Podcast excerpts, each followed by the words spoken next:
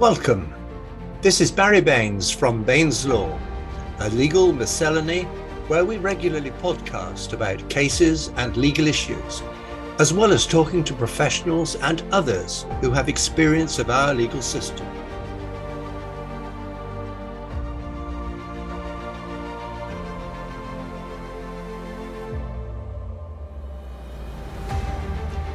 So, a very warm welcome today to Maurice MacSweeney, and thank you, Maurice, so much for agreeing to talk to us. Uh, you have a very interesting background. You were a choral scholar at King's College, Cambridge, where you achieved a BA in English and Law, and you're fully proficient in French as well as speaking Italian. When we first met around 12 years ago, you were Director of Business Development at Two Court, the prestigious Barristers' Chambers, and from there you moved to another significant set at Doughty Street. What led you to your current role as Director of Litigation Funding at Harbour Litigation Funding Limited? 12 years, Barry, long time. Um, so, look, I mean, I think it, it, been a really interesting decade, I suppose, also for litigation funding. I had come across Harbour and Susan Dunn, who set up the business, um, was one of the co-founders, and he at the time was funding tax tribunal cases that Two Hare Court were doing. And um, it was very early days for litigation funding at that point, but I'd kept, I just thought it was an interesting concept, and I had kept an eye on it um, ever since then. So I'd been with barristers for about 10 years, and then there was just, I got a call about something which was rather similar. And a lot of what I was doing at Dow- Doughty Street and Two Hare Court before that was talking to solicitors you know, investigating what they had by way of cases, what their needs might be in terms of barristers. And so I suppose with funding, it was a similar conversation where you'd go to solicitors talking about their caseload and seeing what their needs were in terms of funding uh, and their, what their clients' needs were. So I guess it was the same conversation, but instead of talking about barristers, we were talking about money, talking about uh, financing, and uh, arguably that was a more welcome conversation for some solicitors to have. So, um, so yeah, I mean, it's, it's broadly similar what I do now, but the subject matter is is slightly different. So, for those who are not uh, thoroughly familiar with the terms, I wonder if you could start by explaining what litigation funding is. I mean, it is fairly simple, actually. Um, I mean, in essence, a litigation funder is it's an asset management company. So we invest in the outcome of a piece of litigation or arbitration. And I think in reality, the day to day of it is pretty simple. You know, we will pay all the costs of a dispute. So that will be lawyers' fees, disbursements, you know, for barristers, expert witnesses, ATE insurance, insurance, importantly, so that protects against adverse costs if things don't go well in the case. Um, so, so you know, we'll, we'll pay all of those costs until a case concludes, either with a settlement or um, by going to trial. And then, if that case wins at trial or it settles, and importantly, only if you actually manage to get some money back from the other side, then we, as the investor in the case, as the funder, will receive a pre-agreed share of the outcome. And so that for us is the return on our investment. I suppose where litigation funding is different from something like a bank loan is that if the case is unsuccessful, then it's the funder that bears that loss. So it's non-recourse funding, and that means you know that the, the, claimant in the case doesn't have to pay whether or not the case wins or loses. Um, we as the investor, we as the funder are taking that risk, and so if the case loses, it, it's our problem, it's our loss.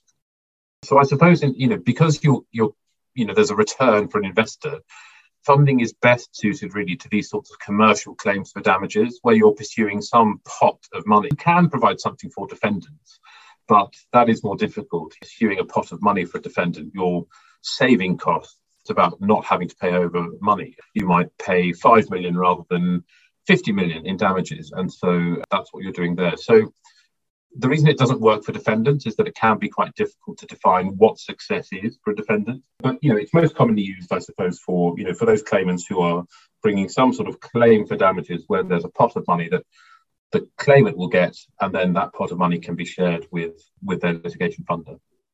Yes, I understand. So, how did the professional funding industry come about? Solicitors have been able to risk fees on a client case in exchange for a bonus on success for some time now. So, how is it the funders came on the scene? I, I think it, it's really adding to what solicitors were beginning to be able to do. I mean, you know, if you go back, litigation funding was illegal until 1967, and there are these old doctrines of, of champerty and maintenance. And maintenance is just you know some sort of third-party funding of a case, and champerty is the same thing, but doing that for profit. So, you know, for understandable public policy reasons, then people were saying, well, you know, we don't want third parties to be funding a case and sharing the proceeds. But but I think that changed. You know, these are all sort of 14th century laws or something like that, so they're very old. But um, but they were abolished as a crime in 1967 by a bit of legislation. I think it's really in the 90s then you saw the introduction of things like conditional fee agreements. And that's really, you know, in a bid to try and help people access access justice, get redress.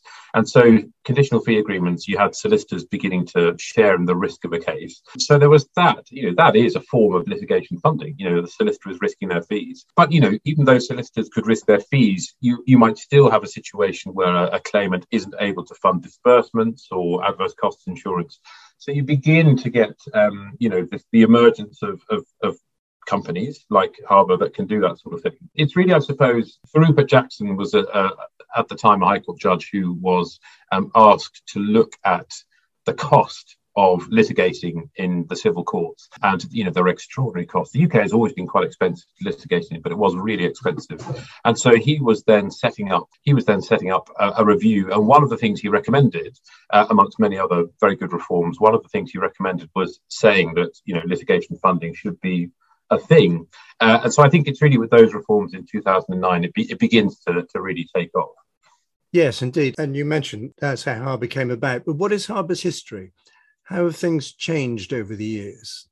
So we were one of the earliest people to emerge on that scene. So I mentioned Susan Dunn. She's been funding cases in one form or another since 2002, and then Harbour was set up by her and um, and uh, Martin Tonby, uh, who's now our CEO. So they uh, set up Harbour in 2007, and at the outset, it was really funding insolvency cases where you had you know claims in an insolvent estate, but creditors might not want to pay more money. They might think it was good money after bad to fund an insolvency practitioner to pursue claims on behalf of the insolvent estate. Um, but that's what Harbour started doing to provide um, that money and to take a share of um, successful claims. So that's really where it started. But I think it's kind of it's, quite, it's developed quite a lot in the time since 2007. So you know, funding single cases, it went from insolvency to you know other forms of um, claims for damages, and now it's very broad. So single cases still are quite important uh, and the, you know, the advantage of doing that is that you can spread the risk. So, you know, with a single case, it either wins or loses. It's very binary. With a portfolio, you, the wins on the three successful cases might make up for the losses on the two, if that makes sense. The other sorts of things we're doing now, we're funding, you can purchase um, a judgment or award. So if somebody has won a case, but you know, a lot of companies uh, and indeed individuals might get litigation fatigue, you know, grueling process litigating cases all the way to the end.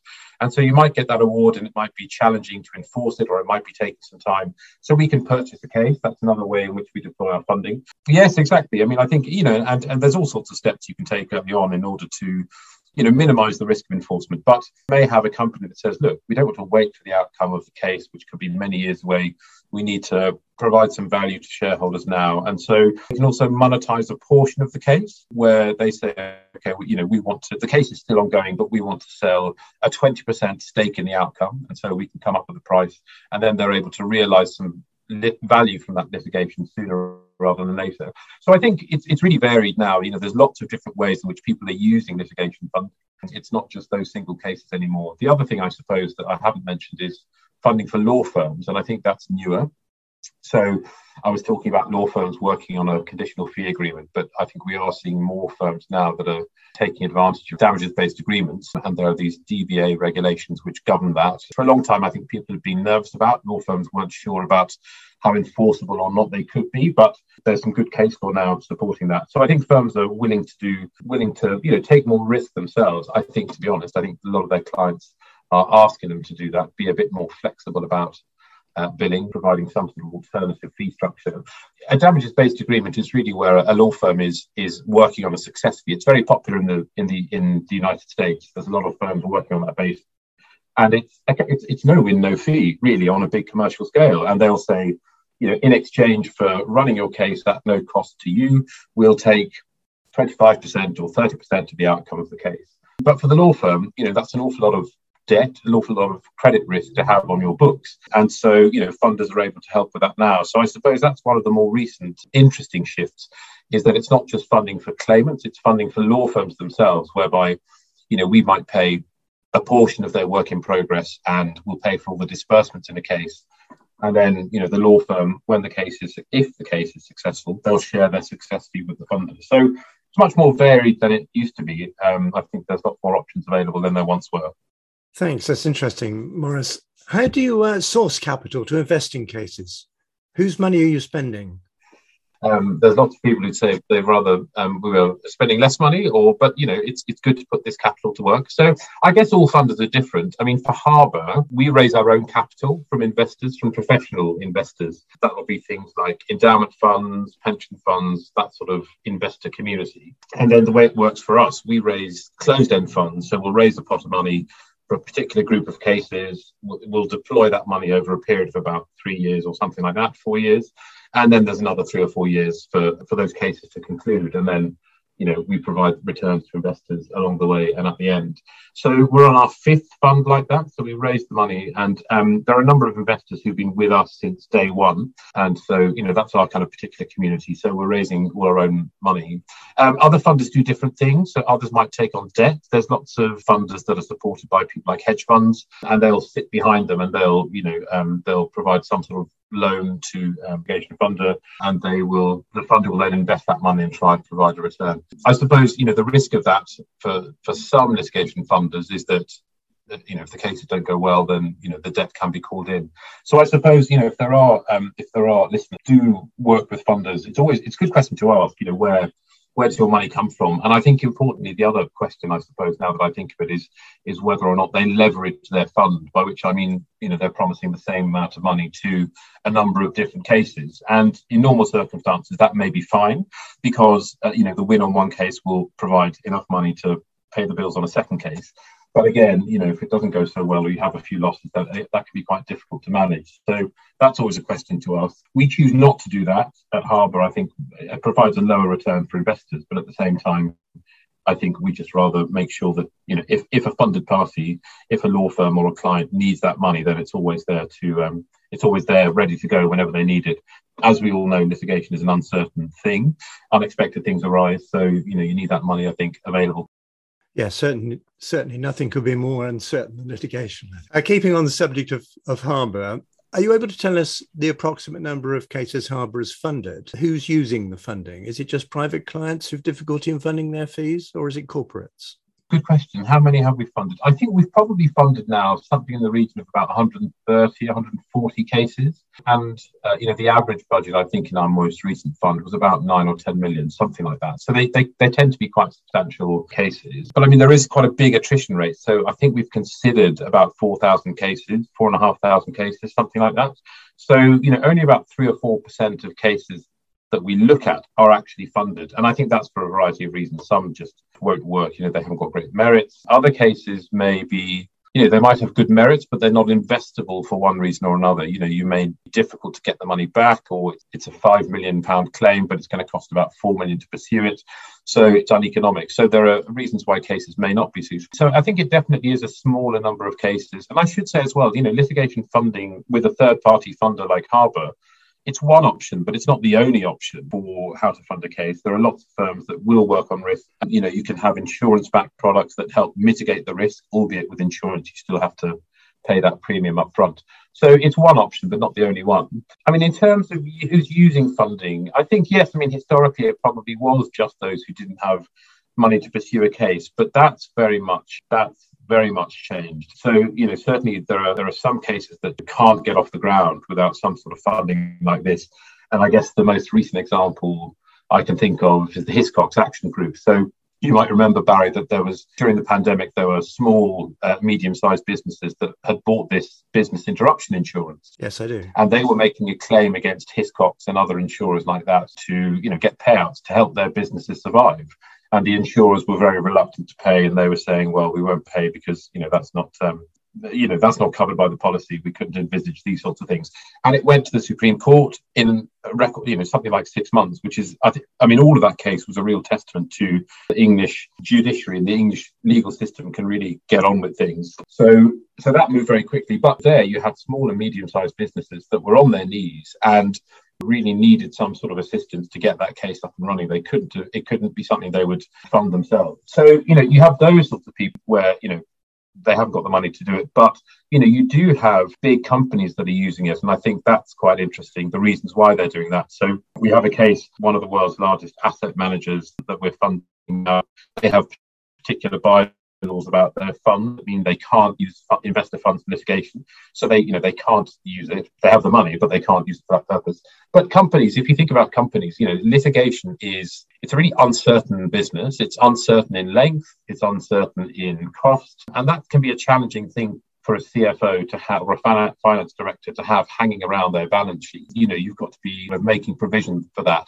And so a lot of companies say, look, we'd much rather spend our money on making widgets or whatever it is they do, whatever their core business is. Funding for them can be quite a useful tool to de-risk, as we call it, and they can say, right, well, look, a funder will will will pay the cost of it, so we can move all of that off our books. We don't have that hanging around our balance sheet, and then anything that comes in afterwards can be an exceptional item. So if we make any recoveries, then that ends up being a positive addition to the balance sheet. So there are those sorts of reasons that companies use. You know, even big companies that, that can self-fund choose not to because you know there might be good accounting reasons for doing it. So it's quite a variety, I think. Yes, I mean, I, I think you've explained sort of cases you think are suitable for funding. What would be the minimum worth of such a case, and what does Harbour get out of it? So, what's the price of litigation funding work? In other words, yeah, okay. Well, well, that's a good point. I think it is kind of allied to the, the minimum value bit of your question as well. So I would say, I mean, it, it's not a hard and fast rule. You know, we we we sort of say it's difficult to fund an individual case for less than that's worth that's worth less than ten million pounds, and that's not us being snobby about um, the size of the case. It's just the kind of economic reality of it. So, um, what what you tend to find over the lifetime of a bit of litigation is that the costs go up and the claim value comes down, and so you have this bit in the middle that gets squeezed. So you know, there's a kind of base level of um, there's a base level of litigation costs. You know, the budget that's required to pursue a bit of litigation, and then what you want to do is obviously the lawyers and all the bills need to be paid. You then need to have enough in there for a return to be provided to harbour to the investor and then what we all really want is for the majority of that um, those damages to go to the claimant you know i think we always feel very uncomfortable if there's any prospect that that Harbour will be taking, you know, more than half the half the damages of a case. You know, what's the point in pursuing it? It shouldn't just be an exercise for making money for the funder or the or the the lawyers. It's really it's still the client's case. They've got to be taking the most of the uh, most of the damages. So so we sort of say that 10 million thing pounds level for a single case. I should say it, it definitely isn't a hard and fast rule. And I mentioned things like portfolios where you have a group of claims, you know, if you're able to spread the risk more widely, then the, the value of the claim can come down quite significantly. And firms, so there's one that we have uh, which is about to be finalised, but that's to help a firm bring employment claims, and those are, you know, contractual disputes, you know, which which can be fairly low in value. The other example where you see funding used for low value claims is something like PPI type cases, those sorts of high volume but low value claims. So there is some funding that can be provided for those sorts of cases. So it does vary, but I think for single big commercial cases, probably about 10 million. But you know, it's one of those rules that's often more honoured in the breach than the observance. You said it's not suitable for defendants, but apart from that, is there anything else you can't invest in? I mean, it's a pretty broad church, and I think the terms that uh, you know, the, the, the kind of rules that we have with our investors is that it just needs to be something which relates in one way or another to a dispute. So it's quite deliberately drafted in those broad terms. I mean, you do find in some jurisdictions that funding is still illegal, uh, closer to home than you might think. So in the Republic of Ireland, that litigation funding is not permitted, even though there are lots of you know big commercial claims that happen there. And I think there's lots of conversations going on in Ireland about whether or not that may change. I mean, for, for Harbour, there are other things I suppose it's not much we can't invest in, but we don't invest in. And personal injury, clinical negligence, those sorts of cases we don't invest in. And again, that's not because they're not good cases, but you know the damages in those uh, cases are really often required for they're often required for uh, you know a lifetime of care or something like that. So we yeah we don't want to be in a position Indeed, where we're yeah, you know, taking the money that somebody needs living comfortably after um, after these sorts of life changing events. The other thing that we don't do is matrimonial finance, so big divorce cases. They're, you know they're interesting cases where you might have a good offer of commercial offer of settlement on the table, but emotions run high in those sorts of cases. And so, you know, somebody may insist on going to trial to have their day in court rather than, you know, taking an offer. So, um, those sorts of cases can be a bit challenging, so we don't do those. The other thing I suppose that you know we, we wouldn't invest in. There are some jurisdictions where you know you may need help of the local courts to enforce a judgment. So you might get a judgment in the English courts, but you need to go to a particular jurisdiction to enforce it. And there are examples of funder back cases where, for example, they've had to go to the Middle East to enforce an order against a yacht. And, you know, the local courts in the Middle East will say, oh, well, you know, we don't recognize that judgment. So um, there are those jurisdictions where it may be difficult to enforce, and we would maybe think twice about funding those sorts of cases. So, would it be correct for me to use uh, the expression that this is really about solid commercial funding? Yeah, I think that's fair. I think that's a fair assessment. That's really where this is used most often. I mean, I think, you know, we really like looking at all sorts of cases and we'll always try and make something work if we can. But in terms of, you know, what's most likely to um, to be approved by our investment committee, it probably is some big commercial claims for damages. And I think, you know, because we're there are lots of really great cases out there, there's lots of good causes, but our business, like I said at the start, our business is investing on behalf of professional investors, we need to make a return. And so, you know, it's it's good, solid commercial claims rather than the, the more pioneering bits of litigation. Uh, tell us, Maurice, about the onboarding process after you're approached for funding. Can Harbour make quick decisions, for example? So, in terms of, of how we onboard a case, I, I mean, you know, the first thing we'll do, that, that there's four main criteria that we use. And I think they probably are, are in order, this order of importance. So the first thing is recoverability. I mean, like we sort of talked about that a bit already.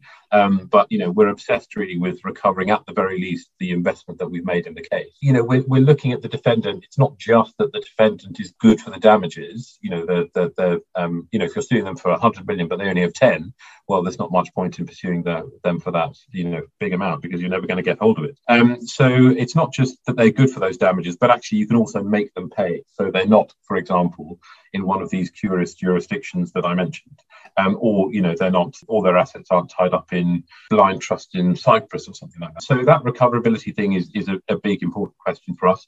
Economics, I've touched on. I think we want to make sure that um, it's economic to bring the case, that the ratio between the litigation budget and the claim value has enough space for the claim value to come down and the cost to go up, as they almost inevitably will. One of the other things that we'll look at, the team is really important to us. So we want to know that the legal team is is is good for the for bringing these sorts of cases. They've got a good track record of success. Sometimes it's a new legal point, but generally we'll want them at least to have brought similar cases to successful conclusion. And then last but not least, I mean, it's it's probably last on our list. It might be first on the list of the lawyers, but the merits. You know, the case obviously needs to have good merits, but and you know that's the first thing a lawyer will do. But you know, again, we're looking at this from the perspective of being an investor and so there are other factors at play. So yes, the case needs good merits, but but you know a good case is not necessarily an investable case. So those are the criteria that will apply. Um, and then thereafter, if you know what we always suggest as well is you know if people just pick up the phone and have a chat, Uh, we can pretty quickly tell whether or not something may be suitable for funding. You know, one of those criteria may not be applicable, and you know, you can knock out a case fairly quickly, and then everyone has an early decision, and they can you know decide what to do next. But if a case is suitable for funding, we'll probably want more detail. I think we'll probably ask the legal team it doesn't need to be counsel, but sometimes it is. Um, so either from counsel or from solicitors, you know, an advice on the merits, uh, you know, just to make sure you are actually going to be able to establish liability. You're supported in law to establish liability. And then we'll do some economic analysis and then we put the case to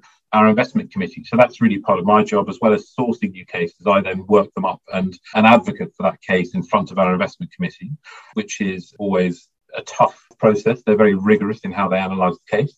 Um, and our investment committee meets every two weeks. So on the investment committee, we've got three independent senior commercial QCs. There's some people from Harbour, and then there's uh, independent finance people as well.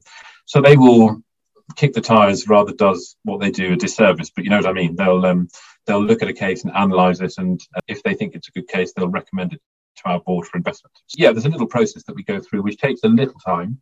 I guess, I mean, in terms of quick decisions, yes, I think we have done one from initial phone call to a funding agreement in about two weeks. Now, I mean, that's pretty unusual. That's a lot of um, people working very hard and, and not much sleep, but you know, it can be done. I think that's the point. And actually, the um, the Hiscox insurance case I mentioned is a good example of that, where you know you just needed to move quickly. So that can be done. Everything can be mobilised. But I guess you know a, a two month period, you know, for all the kind of toing and froing, would not be unusual. And when you think about that, you know, from that initial phone call, uh, you then you know you're getting the information, you're going through the process, and then there's a um, you know you've got to finalise an investment agreement, so the contract quick. between the funder and the funded party.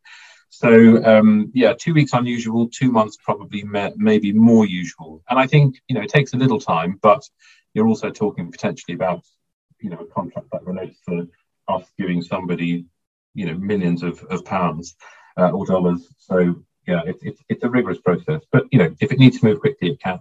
Well, there's a, a, degree of reassurance in that, of course. Uh, litigation funding is, though not without its critics, is it? Some people, some people say um, it encourages cases to be brought which have poor merits, or that you don't encourage settlement because you will get more money after a trial, or, or they say that funders yeah. take control of litigation if they fund it. Is there any of that fair comment? Well, I understand why people have those thoughts, and I think uh, if you if you sit back and look at them, I suppose what you were saying that you know about poor merits. I mean, that's a really terrible business model for um, for for an investor for a funder you know if if, if you're bringing it's not really ambulance chasing because you know we're not going to support cases that have a high risk of losing so i don't think that argument holds up you know the one that litigation funding brings a floodgate opens the floodgates to more bad litigation i think it's all about it's still got to be a really good case uh, i mean in terms of some of the other things you know with settlement I mean, yes, it probably is true. I think that, you know, I, I, so in terms of our pricing, the pricing, the return that an investor gets probably will increase over time. So if a case settles within six months, the cost of the funding will be much lower at that stage than it is after a trial. And the reason for that is your capital is tied up for longer. So there is a value to money over time. And also there's much greater risk. You know, you might at the very outset of a case have an advice from counsel that says, I give this case a 65% chance of success. Well, by the time you've got to trial and you're in front of a judge, then in my view at least, it is, you know, the judge could go either way and it is a very binary outcome. You win or you lose. So, um, so the pricing increases over time. Having said, you know, for that reason as well, you know, we, we do encourage settlement. What we really want is um, a case with great merits um, that's likely to settle early you know that is perfect for us whilst we will get you know less money if a case settles early than we would if it had concluded after trial we'd rather have you know that money now than risk a, a bigger sum um, that taking a lot longer to conclude so so I think we probably do encourage settlement more than people think. And in terms of control, this is something that corporates ask about a lot. Actually, you know, they don't want to cede control of their case. They want to continue to use the same legal team. I mean, for these sorts of champerty and maintenance reasons, actually, we can't take control. And our view is it's very much the client's case. So all the key decisions in a case, whether it's about settlement or, uh, you know, key decisions to make in the conduct of the litigation, all of that is still very much in the hands of the law firm uh, advising their clients. So it's those people that really make the decision on the case. Now, clearly, we're interested in the progress of litigation, and if there are discussions about settlement, you know, we'd really like to know about it. But you know, there is a sort of monthly conversation that goes on between us and the law firm, but really, you know, we're, we're not that involved on a day-to-day basis. We like to be kept updated. But um, we're not kind of exercising day-to-day control. So, uh, you know, um, and, and, I mean, I think anyone who has um, questions, we'd always say, look, come and ask come and ask about it um, because um, you know we always love to you know if people have concerns about it, then we'd love to um, we'd love to try and you know address those and reassure them. But I think um, a lot of the a lot of the common questions you hear, uh, I think we you know uh, don't don't, um, don't don't really hold up. In reality, of course, a lot of cases do settle before they get to court, don't they? Yeah, yeah, yeah. Oh no, there's a huge number, and I think I mean we're looking at an interesting data analytics litigation data analytics program and um, it's very high proportion. So it's certainly certainly of commercial claims. I can't now remember the exact percentage, but you know it is it is the majority of them that will settle. So um, so the number that actually go all the way to trial is fairly low. So finally, Maurice, what do you think's next? How do you see the funding world shaping up over the next year or two? Interesting. I mean, I think we've sort of come out of a very strange time. Um, the funding industry is still quite young. I mean, in you know 2007 we were set up. I suppose that it's established itself. People are aware of it but you know it's become more trusted but i think there is still a lot of potential for growth and obviously that makes it an exciting place to work i mentioned dbas there i mean there are these interesting cases about damages based agreements that the high court and the court of appeal have handed down this year i'll dig out the links for you barry and we can put them on the on the um, on the website. But I think you know I think that is something we're going to see more of, and I think there's a couple of reasons for that. You know, clients in the midst of the pandemic were definitely asking law firms, what can you do about billing? Can we, you know, have longer payment terms? Can you do something other than the hourly rate?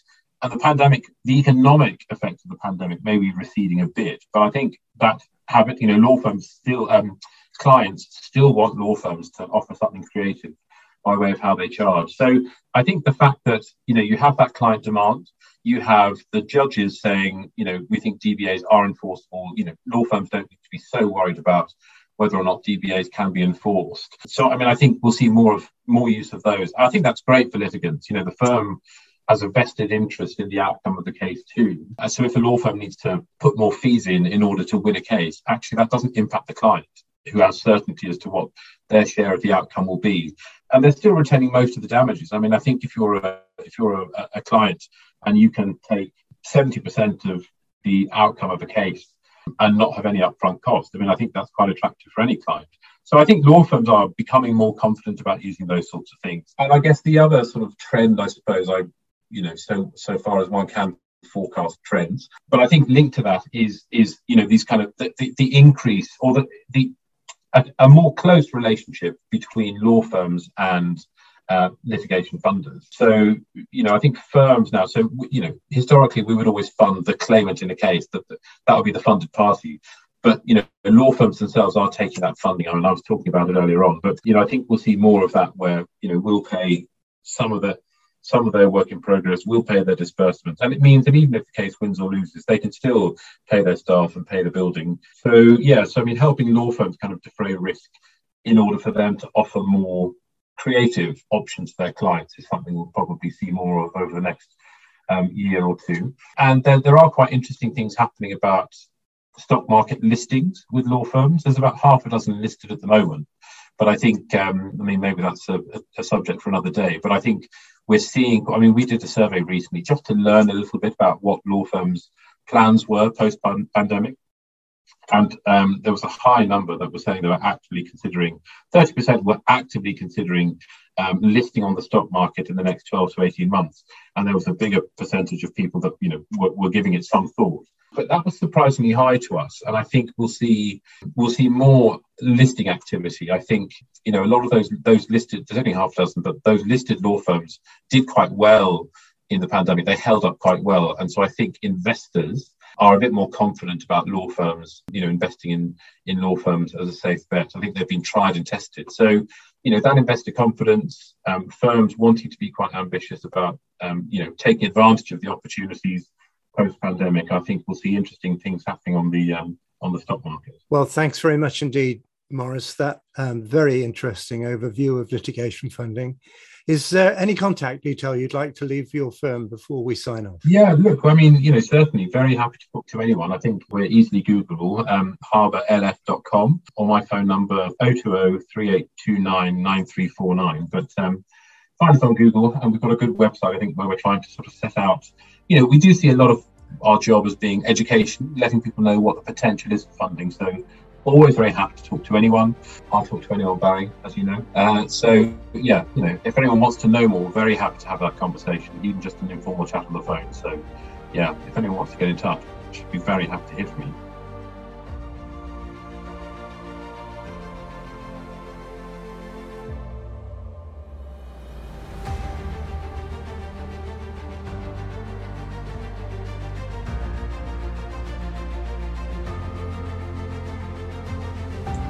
Thank you for listening to Baines Law.